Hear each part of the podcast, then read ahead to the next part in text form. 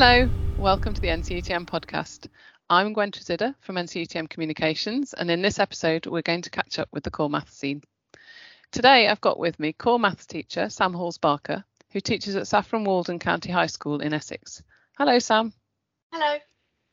And I've also got Cat van Saarloos from the Advanced Maths Support Programme, the AMSP, excuse me, who is a support and development coordinator for Core Maths and is otherwise known as Core Maths Cat. Hello, Cat.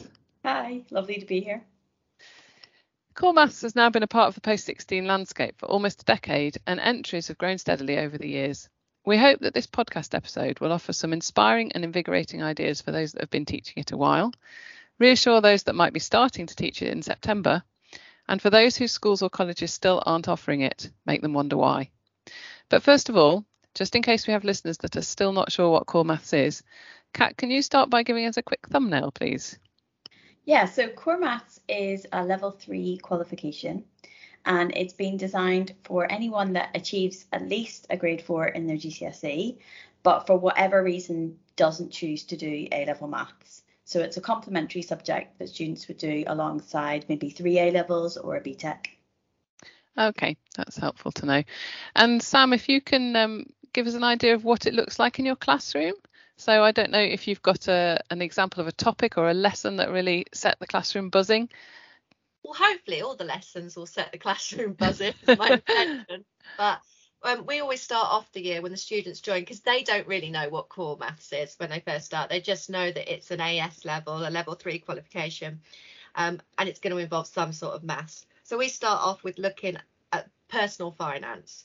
And one of our typical first lessons is about how much it's cost to keep them alive up to that point in time. So, how much money has been spent on them to get them where they are. And this brings in the whole ideas of Fermi estimates, which is a key part of core maths. And it gets them in really. Can I stop you there? Can you tell us what a Fermi estimate is? Because uh, it doesn't come into GCSE or A level at all, does it? So, there's probably lots of people that don't know what a Fermi estimate is. Making a an, an estimate of an amount or a cost based on a limited amount of knowledge. Okay. So it might be you could start off. Sometimes I start off by walking into the room with a cup of coffee and saying, "Oh, I haven't got to finish this cup of coffee. I wonder how much I've wasted on on coffee in my lifetime." Um, and then I sort of start building out of that. Well, I wonder how much I've spent on coffee in my lifetime. And I say to them, "How much do you think we spend in a week, in a month, in a year?" So how much do you think all the teachers might spend in a week, a month, and a year? So you can start building up these really big pictures of how much spending goes on based on a very small bit of information or a small idea. Okay. Cat, do you want to come in there? I think it's really interesting as well because, like you said, these kinds of problems are not really done in any other course. But yet, students will have to face them sometimes. You know, if they go for university interviews, we've heard that apparently this year the University of Oxford has been asking how many trees do you think there are in Canada? And also, if you do um, go into things like marketing, they're quite common sort of um, questions that might come up in, in interviews as well. And it, uh, uh, you can imagine that you know in your in your key stage three class, you might have asked them how much what's what do you think the volume of my cup of coffee is? But that bigger picture thing is is very much not on the curriculum is it? Sorry i interrupted you about personal finance sam.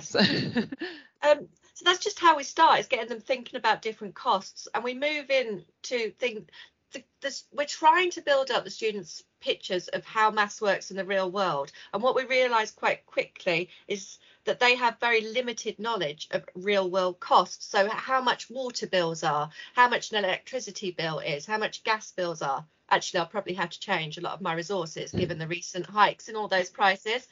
But how much it is to do a weekly shop. It's these kind of things they don't have that much knowledge about. A tank of petrol.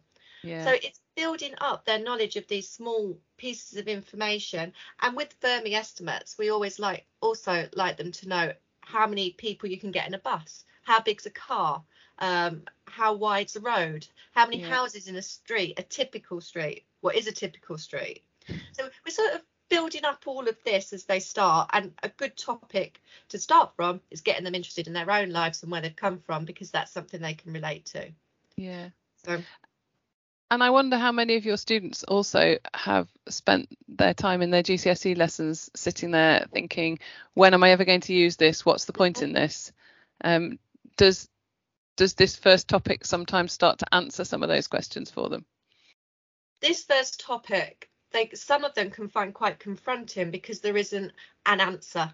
So they'll say to me, What is the answer? And I'll say, There isn't an answer. There's a range of answers that you might fall within, but I'm not going to come down to a definite answer. There's a great one we do in the first weeks of, of term, which is how many duck ponds in Essex. Some of them love it because they get to really think about Essex and the different, you know, number of towns, number of villages, etc., etc. Some of them hate it because there isn't an answer. They always want that definitive answer. So it can take them a little while to get into core maths, as as it can with some teachers. Some teachers find it difficult to engage with the whole core maths process because it's very different to the maths that they've taught before. Yeah, but of course. After we've done the personal finance bit, we then move into setting up a business, and we've chosen a driving school because again, it's something that they can all relate to because they're all starting to drive at that yeah. age so setting up a business and looking at all the different parts of that and looking at all the different costs involved. It's just it's making those connections that they can then take forward and apply to the rest the rest of their lives hopefully.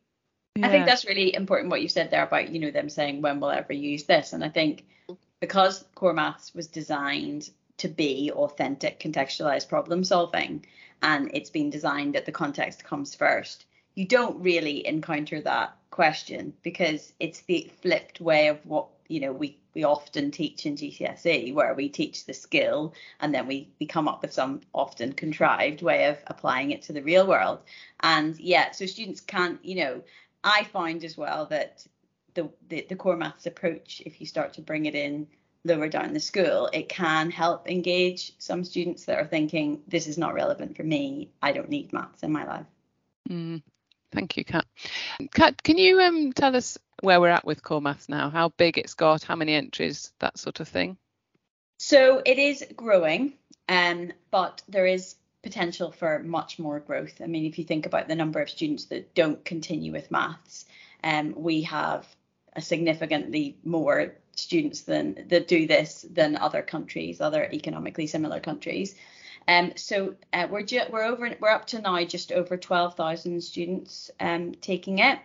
Right. Um, but obviously this could be, you know, 200,000 um, if every if everyone who who could do it did it chose to do it. Right. Um, and we we've got about 30% of schools um, and colleges that offer A level maths offering core maths. So okay. there's a lot of potential for growth there as well. Right, right. And that figure of 12,000, uh, I was looking at the A level figures. Um, I think A level is about 90,000 now, isn't it? So, so uh, you know, in whatever it is, nine years that it's been being taught, that's that's quite impressive, isn't it?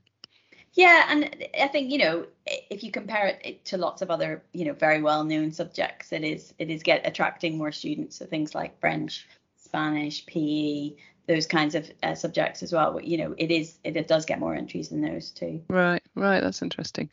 Um, and where does it sit with universities? So universities um, are often in support of core maths. Um, some have come out and said on their um, website that if you get a particular grade in core maths, they will give you a lower offer for certain courses. Um, some do this but don't explicitly say it on the website. Um, so it is you know it is growing and awareness is growing but it's a bit of a chicken and egg situation you know the more students that do it the more the universities will take note uh, and the other way around it holds a sort of funny place doesn't it in not being an a level and there not really being other as levels now um, so how does it fit into most schools and colleges offer so yeah, again, that really varies. It certainly varies as well the time that's given to it. So it was originally designed to be a two-year course, and that was so that students wouldn't have a break in studying maths. And um, you know, if they took it, they would continue all the time and be a bit more confident. But we we generally find that about 50% of schools um, offer it in one year, and then some in two years, just depending on the kind of students that you've got. Um, and then it's it's got the same guided learning hours as an as an AS, which is 180 guided learning hours. But again, we see quite a lot of variation. So some schools are trying to do it with quite limited time in one year, um, and the exams are fairly early on. So that's obviously restricts the kind of problem solving activities that you can do. Um, but some have you know more time over two years so the students can really mature and and become really kind of questioning individuals um but it depends some places have it as as a part of a sort of option block that students do maybe three A levels or a BTEC and then they have to choose something extra and and core maths is an option on that extra list but I don't know right. how it works in your school Sam we currently offer offer it as an extra. So the students start with doing four A levels and core maths, and then at the end of year 12, then they pare down their options and continue with three A levels and core maths. So we offer four hours a fortnight and do it over the two years. I would really like us to look going forwards at doing it at one year in year 13 for students who realise that their career choices or their their future options they're going to need more maths because we're seeing that more and more and students that say i wish i'd done it. I wish i'd started it in year 12 because i started this and now i've realized that i am going on to do biology and i need to understand a lot more about, about my mathematics my maths and my development there. So that's my personal wish but i like teaching it over two years. You definitely do see that growth and i this week I've actually had two students come to me who have said I wasn't sure about core maths at the start of the year, but now that we're getting to this point where we're just coming up to the mock and I can see everything coming together, I'm enjoying it so much more and I'm starting to see a bigger picture and how it's helping me in my other subjects. So students are seeing the value of it, definitely we, we've heard that quite a bit recently because so with the advanced math support program we've been collaborating with the royal geographical society the association for science educators and the association for teaching psychology um, and looking at the maths that's in those a levels and how core maths can support them. And i've been really surprised by the level of maths in those other subjects. And they're already really packed. The curriculum is packed anyway so for those subject teachers, it's a real challenge to, to deliver the maths in a way that the students really understand it deeply. So we've been, you know, encouraging them to collaborate more with the core maths teacher within their school to really, you know, ha- make sure that core maths is helping their subject as much as possible. I think what we're also seeing as well uh, when the pre-release is coming out is those connections to the other subjects. Because if you look at the topics that are coming up on the pre-release especially for my exam board which is OCR A we've got information on there about leaves as thermometers so links to biology maybe geology. I'm not so good on my knowledge of other subjects. We've got um, world land speed records so links to physics. We've got uh, central crop irrigation. So again, the links to geography, geology. So it's really the students that are studying those subjects are starting to see how their knowledge of these other subjects, when it comes to analysing the pre-release, they can bring all of this knowledge together and start putting it into a sort of a cohesive block to help them when they're going into their exams. So that's right. been very interesting for me. Should Go I just on, explain a little bit about what, how the pre-release works? I was just about to ask that. Yeah, let's talk about the pre-release. And so, when did you get it, Sam? And and then what do you have to do with it before the exam? Our pre-release came out mid-March, um, and as soon as it was released, for me personally, it's then a massive learning journey because I need to become as much of an expert as I can on these topics in such a short space of time so that I can then pass this on to the students. So once ours came ours came out, I was then on YouTube watching lots of videos about central pivot irrigation and land speed records, as I've mentioned, and googling about leads as thermometers. Once the pre-release comes out, I then go through the specification and try to see where any of those elements can connect to the pre-release and come up with ideas about questions and how the students might be examined on those points and we're very lucky in that we have specification meetings where we can get together with other teachers, which are arranged by uh, by Cat and her team, so we can discuss what we think might come up and share ideas and share resources. Because the core maths okay. world is very supportive in that respect. So, so this is data that the exam boards issue yeah. to schools and colleges that the so, students then have to become familiar with. Sorry, yeah. Cat, go on. Yeah, so just to kind of understand really the, the ethos behind it, um, so the pre-release is, is is sort of a bit like if you were studying a play in English or something. You're you're allowed to become familiar with that play, and then you might go and answer questions on it in the exam. Same thing works with the pre-release. You get this information that you will also get a copy of in the exam, a clean copy. Um, and it's an opportunity for you to become familiar with those contexts. And it's really so that students aren't disadvantaged if they don't really know anything about that context and they're not reading a question going what is a you know leaf as a front thermometer? Kind of having to get their head around that idea in the exam environment. So different exam boards release them at slightly different times. Um, but it's all around you know that same kind of time march time apart from ocrb which has a sort of large data set that they use throughout the entire course um, so yeah, so that it's really just to kind of become familiar with it, and they're all they're all a little bit different. And like Sam says, we we run um, online network meetings to support teachers through the process, and loads of resources are shared. It's not something to be feared, really, um, and you know think that you have to predict exactly what the question is in the exam. That's not not your job. Right. Okay. Okay. It's about becoming familiar with the data and the yeah. the topics. Okay, so uh, we've just touched a little bit on network meetings um, and professional development available through AMSP, um, and some of that is in collaboration with the Maths Hubs as well. Um, do you want to give us a big picture of what all that professional development is, Cat, so that people can get an idea of what the big picture is and also what they might what might be most useful for them? But obviously, this this information is all on your website as well, which I will link from the podcast page with this podcast. So brilliant. But go ahead. Um, yeah, it's probably a little bit overwhelming when you when you describe it all. But how it kind of came about was COVID because uh, COVID made us sort of you know sit back and reflect on you know wh- who who's out there and who needs different kinds of support. So let's kind of start with a blank slate and provide an opportunity for everyone to have something to access. So before you're thinking about offering core maths, um, or maybe you you know you're just interested in it, uh, you might want to attend one of our festivals. So we run summer and winter festivals online, and these are really just to kind of really inspire you about maths in context. Um, so we have one starting. This is um, going to be starting in June 2022. Um, and there's lots of interesting online sessions, some about the crossover between core maths and other subjects. Um, we also have things like the New York Times Learning Network coming, and they're going to do a session which about their brilliant resource, which is called What's Going On in This Graph. Um, so lots of different things that would be applicable to you, whether you were teaching Key Stage 3, 4 already. There's lots of takeaways that you can get uh, from that. Okay. Um, the other thing that you should really attend is um, we run these Getting Started with Core Maths webinars where we provide a lot of information about the practical issues, setting it up, choosing a specification, resources, all that kind of thing. Um, and then uh, once you are teaching it, um, there's loads of support as well. Uh, we have subject knowledge online courses um, through the Advanced Math Support Program.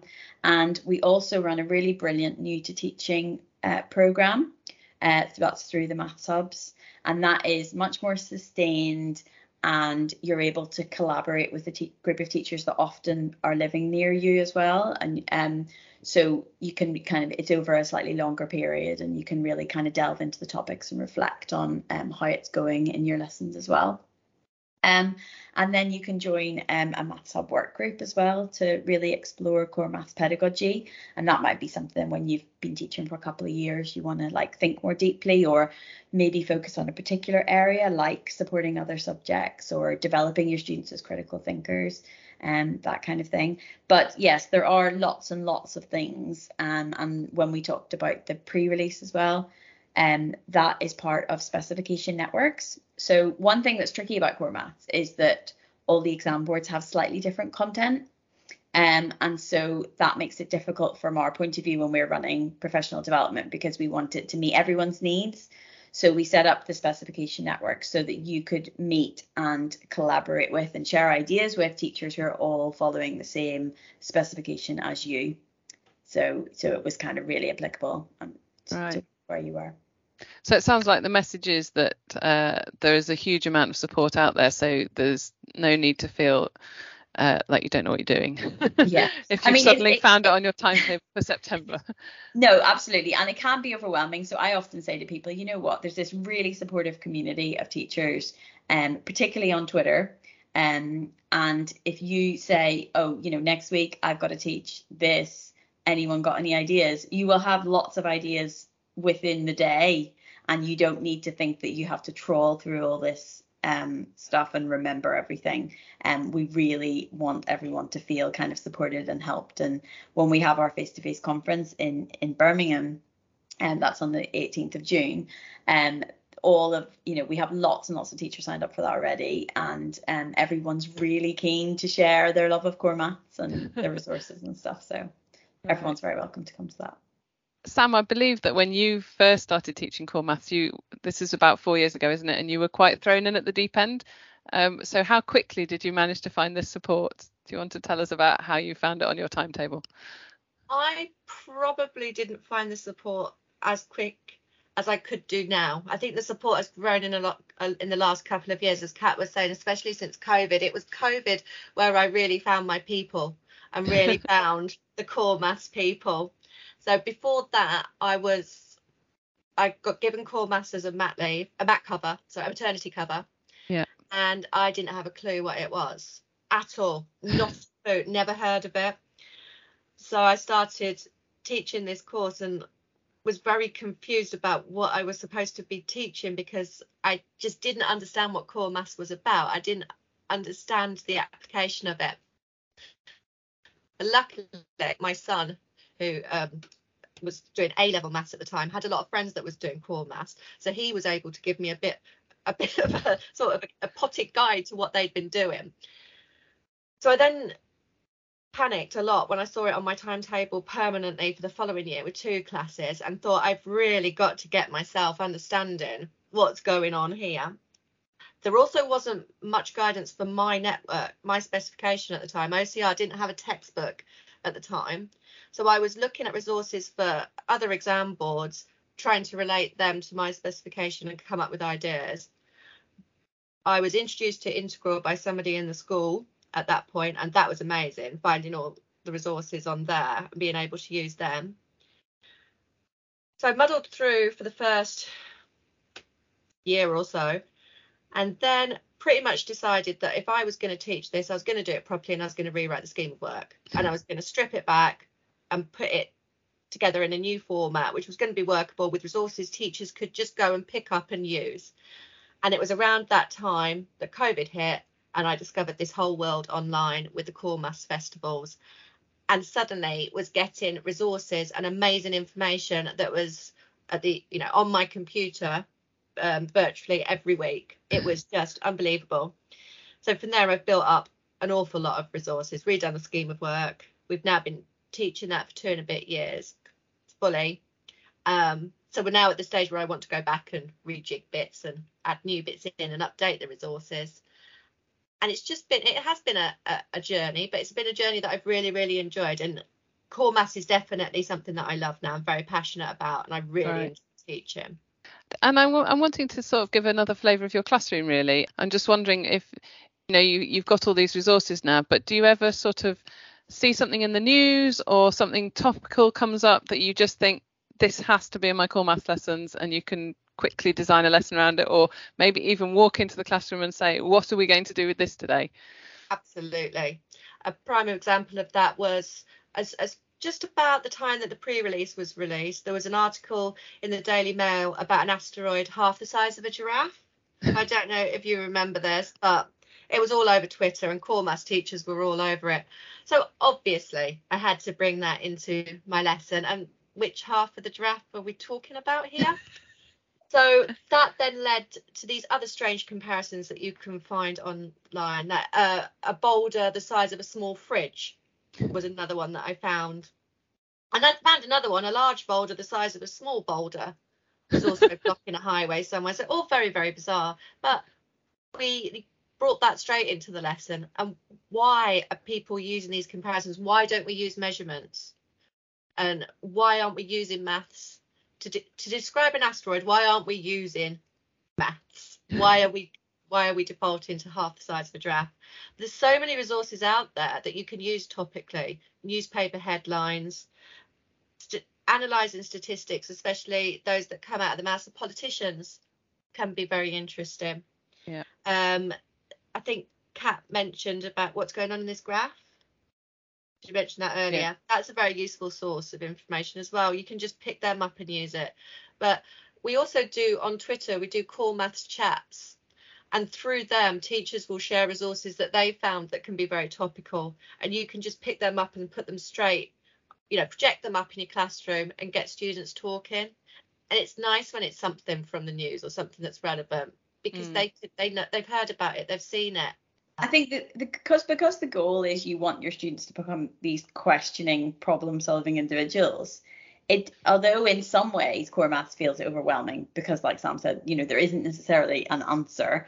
Um, it's also really freeing. You know, so what's going on in this graph is brilliant because what they do is they put a graph on and then they guide you through how students could use it. So uh, first of all, ask them what do they notice. Very non-threatening question, everyone can answer.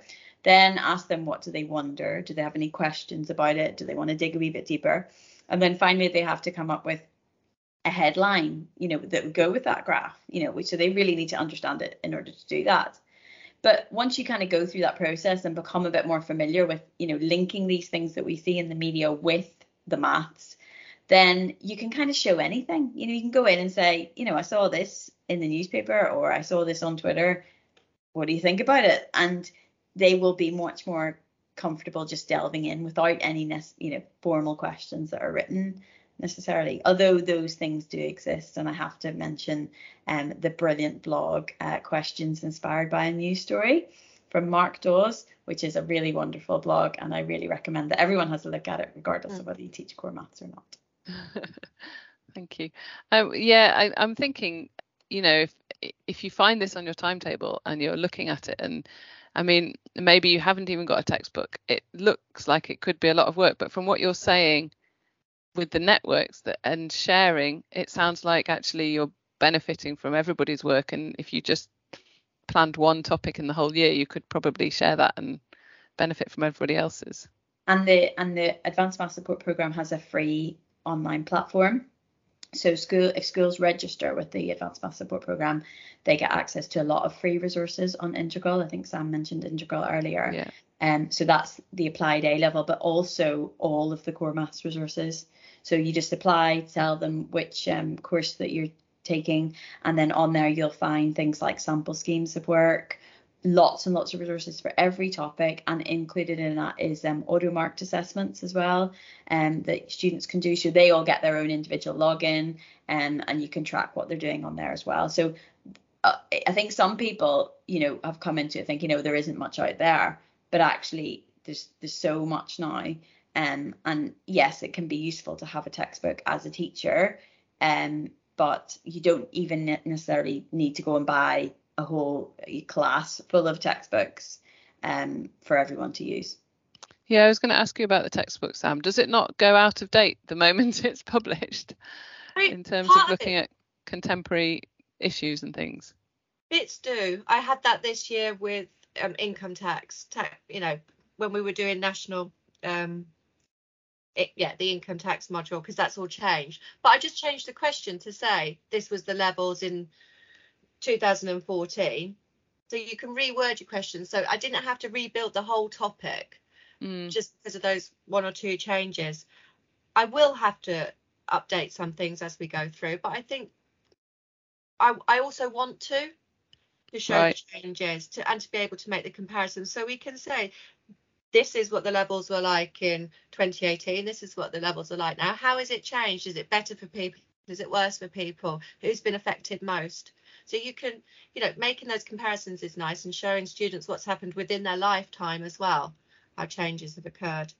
Um, the textbook we've now got the textbooks that were produced for our exam board and they, it is amazing to have those resources. It's really useful for having those instant questions when you want the students to be able to practice a couple of key skills. So you've talked about something you've built on it i'm doing standard form at the moment so we've talked about it we've built on it i just wanted a couple of questions for them to look at where I don't have to work out the maths myself in advance and make sure the numbers fit. So I can say, here we go, you lot work on this. Oh, you finished. Okay, you log into Integral. There's a card match on there that you can do. Love a card match. So, you know, the little flippy squares, match them up. Let's see who can get the lowest number of terms.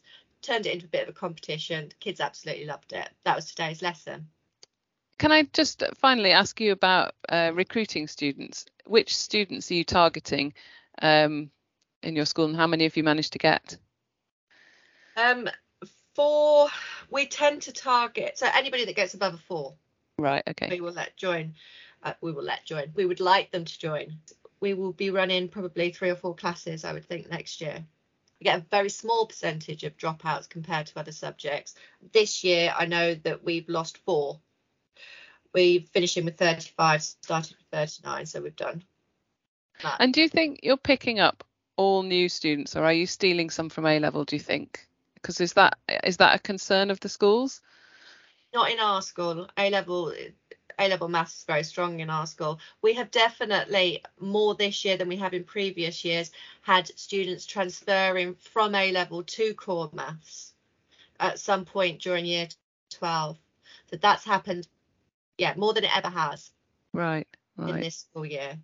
Yeah. So and how I do they how do they find that with it suddenly being somewhere they can't get a right answer and yeah a bit of a shock they do find it a bit of a shock to start off with but the ones that have taken it up are now looking really really promising and yeah. will be getting very very good marks right. for the um, core maths results in the end so okay. i think they've sort of embraced it and it's given them more time to concentrate on their other subjects because we're only four hours a fortnight whereas a levels are a lot more than that Right. So it's been nice. I think I think it's really important, you know, when, when schools are recruiting as well, is that they aren't just targeting a particular group of students that they think is going to get a particular grade in um, GCSE, because you know there's lots of students that are getting eights and nines that just have three other A levels they'd rather do, and that's why they don't choose maths. Mm. Um, you know, and we're not trying to take them away from any subject. We're saying you can have this extra thing that will really help your other subjects and really help you in the future. And so we we you know we try and encourage schools and colleges to to think about talking to the whole of year 11 or ideally speak to them when they're much younger and we have lots of resources as well that are that you can use um, to kind of inform younger students about core maths and how it feels different mm. um, and feels kind of real um, and might be something that they want to do when they finish their GCSE. Right. Um, Sam, just to just to round us off, have you got another um, example of a topic you've taught that has gone well, or a or a lesson you've taught that you want to share with us? There's two. There's one lesson I didn't expect them to quite en- engage with quite so much, which was about the Rwandan genocide when we were looking at populations and population changes. There's an interesting graph which shows um, the change in the Rwandan population due to the, the, massive genocide, which I gave them very much in the style of what's going on in this graph. So tell me what could have happened here. And it wasn't something that they were familiar with. They hadn't really heard about the problems. So we started to explore what had happened, and then we started exploring the effects after the economic effects on the country and the cost effects on the country afterwards, and how they rebuild and the impacts on health and the infrastructure and looking at all of those implications of having such a, a catastrophic event in a country. And they then started to apply that to other big world events which and now they can see the links between that and what's going on in the ukraine. So i think that's been very interesting to see their them being able to create those kind of connections about topics and understand that the immediate implications of an event might not just be on individuals or a decline in the population in this case, but there are wide, wide reaching uh, implications that are going to affect many, many different sectors of society and have a huge effect on industry because they are all going out into industry and into jobs and into mm. the working world. And we want them to understand that the decisions that are, are made are going to have effects on their lives. So that's that was something that quite touched me the how much they got into that and we extended that topic and looking at those effects for much longer than i thought it was going to last. I thought it was going to be a one-off and it ended up being about a month's work in total. We also did one recently about trump's tax reforms because they they all love donald trump don't they? They, all, they all have very strong opinions about him still. And again, they got very engaged in that and started talking about the effects on taxes um, in England. So it's lovely seeing them become these sort of more rounded human beings that are really exploring the topics and really getting into them and starting to ask the what ifs and whys and how about if we make a change here and well what is the structure of the population? What is the bottom 20% when we're looking at income? What is the top 20% who's in the top 1% how many people in the world is that? What happens if we make a very small change at the top? How does it affect the people at the bottom? So i have enjoyed all that kind of work and it does sound sorry it does it does sound like um it's it's much it becomes much more political than your GCSE or your A level maths, which is so much more theoretical sometimes, isn't it? Yeah, and I really enjoy that side of it. I think that's what can sometimes seem scary for other maths teachers is that there is this element of debate and discussion and it can be a bit not controversial but you're just you're talking about real life events that are going to impact on them in some ways but i think that's what we want I really think that's what we want to do is prepare them for using maths in the real world. And when somebody throws a statistic at them and says, well, only 5% of people believe that, like going, well, that's rubbish. um, where have you even pulled that number from? You know, so they can start to think that this is not right. This is not true. I want to, I want to understand what's going on. I want to understand why these decisions have been made. And I want to use my maths to do that. Yeah, that's great. Thank you. Thank you both for joining us to, on the podcast today, and uh, thank you at home for listening. If you've been inspired today, please do hop over to the podcast page on the NCETM website, where I'll put links to all the things that have been mentioned in this conversation and to all the AMSP um, professional development and the Maths Hub's professional development, so you can have a look and follow them up, whether you're new to core maths or just looking for new lesson ideas. And if you're looking for support for getting core maths up and running in your school or college, please do get in touch with Cat or Sam. Um, I will put their Twitter handles on our uh, podcast page. They've both very kindly offered to to field any questions that you might have. And Sam has said she's quite happy to talk more about what core maths looks like in her classroom. And so please do get in touch with them. And the links will be on our podcast page. And if you enjoyed the podcast, Please do like and subscribe and listen again next time. Until next time, thank you. Goodbye.